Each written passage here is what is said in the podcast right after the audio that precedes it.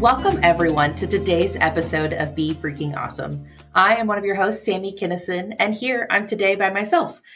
Angela has had a lot of things going on. If you are close to us or are not close to us, there have just been, it sort of feels like the hits don't stop coming. So if you think about her, maybe send her a note, uh, reach out in a way that doesn't require an obligation back, or, you know, just send a little prayer for her. There's a lot of different things going on, and I wanted to take a little bit of things off her plate right now. So today, you just to get, you just get Sami's soapbox time I wanted to take an opportunity to talk about why communication matters to me so much.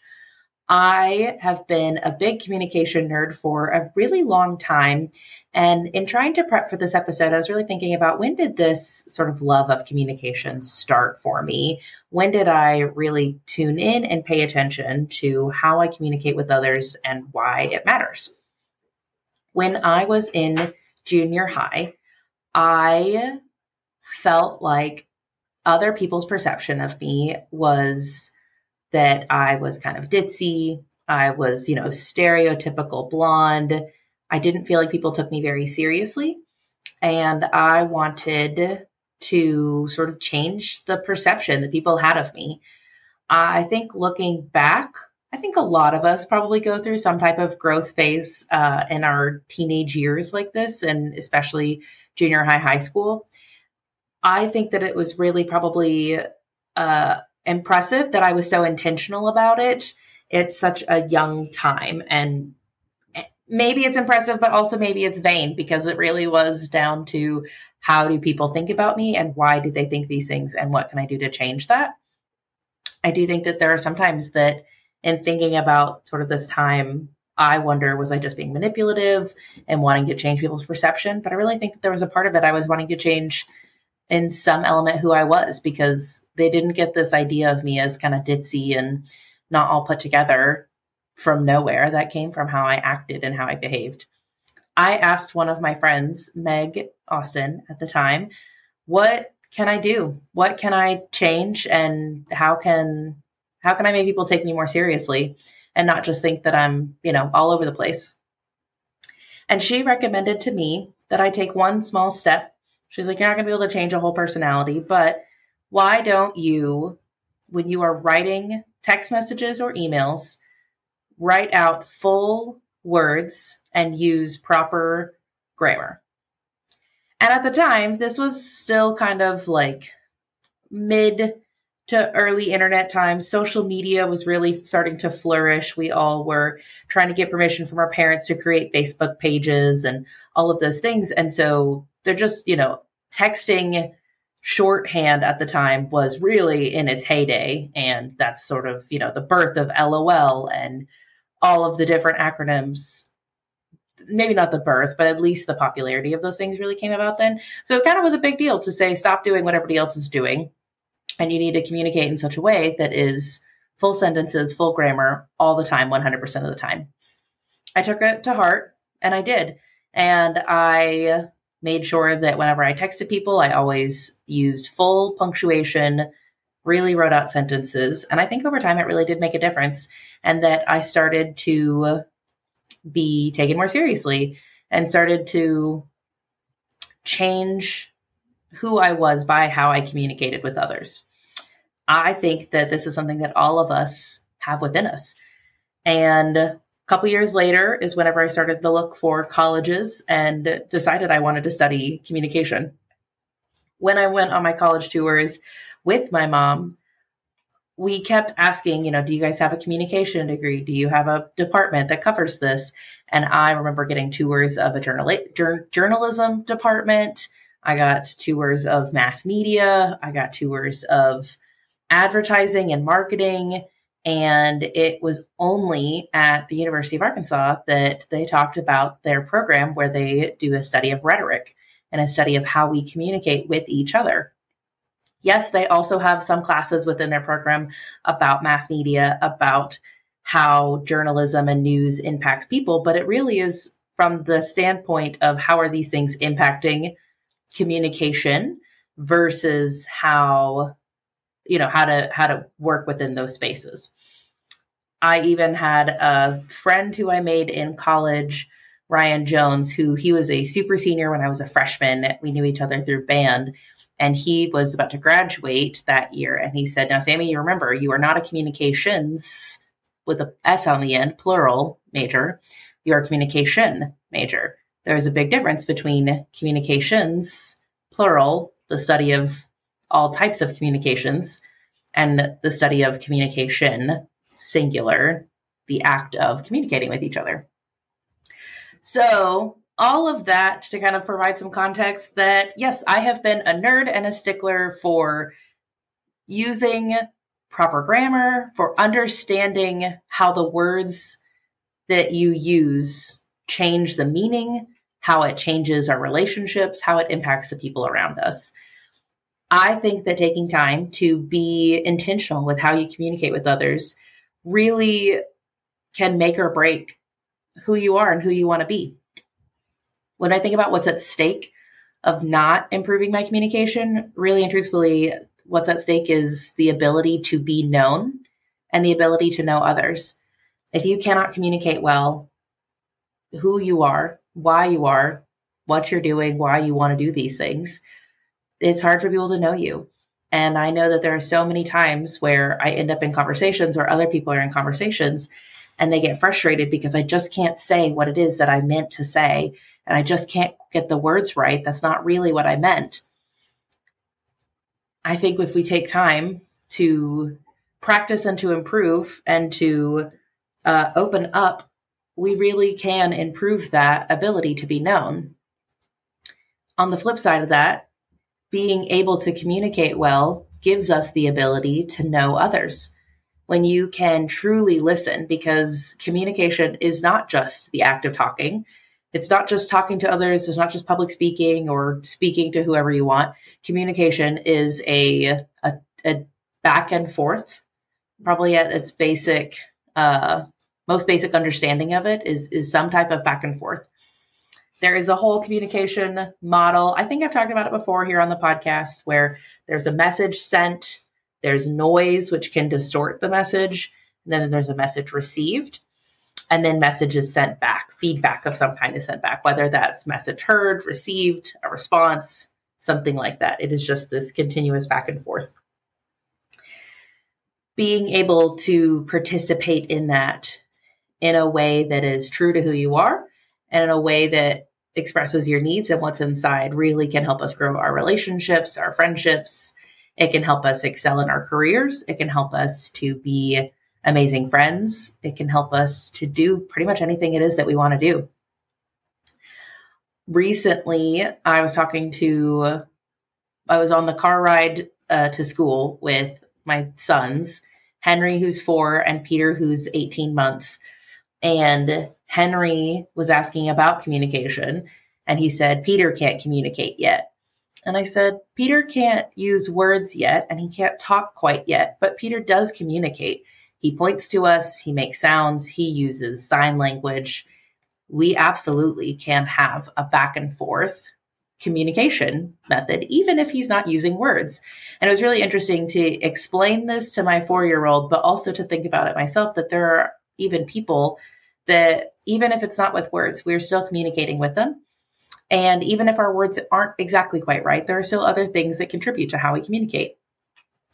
You may have heard things like your tone of voice, your body language, the, the medium you use to communicate, whether it's on texting, whether it's phone, whether it's in person. You know, the difference between breaking up with somebody in person is different than breaking up with them on text. Same with firing somebody. You would probably be appalled to be fired over text, whereas somebody sitting down and talking to you over uh, in person is a much different. Well, it still probably is upsetting to get fired in any sense, but it's different than somebody firing you over a text message. All of these things contribute to communication and to how we can improve. I think that this brings a lot of hope that there's a lot of different elements that we can improve, that we can think about the words that we use and we can practice matching what's in our brain with the words that are coming out of our mouth. Did what I say actually match what I meant and what I feel in my brain and in my heart? That's one thing that we can improve. You can also improve your body language and how you posture yourself when you're talking with others. When you cross your arms, that's not going to invite as much back and forth with somebody. It might be a little bit more confrontational. I think that it also, uh, whereas if you stand with your arms open or even down by your sides, that's just something that's a little bit more of a neutral position. In addition, you know, if you are wanting to talk to somebody and you point your finger at them in their face, that can feel very accusatory, very aggressive. Whereas uh, an open hand is often seen as a little bit more, mm, not that you're going to yell at somebody with an open hand. That feels weird too. But uh, the difference between pointing and an open hand, that is communication. So you kind of get the idea that there's a lot of different pieces that you can think about. I want to provide some encouragement, not just an opportunity for you to learn more about me and why I care about communication, but I also want to provide some tangible things that you can do to improve how you communicate and how you think about communication. Three things that we can all do to improve our communication. Number one, we can practice. Number two, we can take in more communication. And number three, we can open up. So, when I say practice communicating, what I mean by that is that we can just pr- communicate more often. That can be with friends, that can be uh, writing in a journal, that can be recording your thoughts in a voice memo. Maybe you're driving around or on a walk or doing whatever. If you're in a place where you don't drive a lot, but you walk around, maybe pretend that you're on the phone, but you're just on the phone with yourself and just have a conversation and record that voice memo. Keep it going. Being able to say something out loud and say, mm, nope, that was not quite right. That was not quite what I meant. I want to try that again can help you uh, more to refine that that skill of translating the thoughts, the emotions, and the feelings, the images, the messages that are in our brain into the words that we say and how we express that to the world.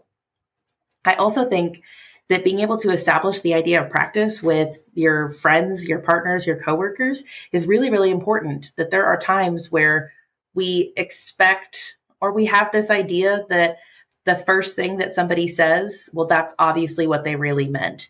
And even though they say that they meant something else, they probably don't mean something else. That probably is what they meant. And and there's this expectation and sort of the standard that we have that the very first thing you say, that's it. That's definitive. That's what you think and feel.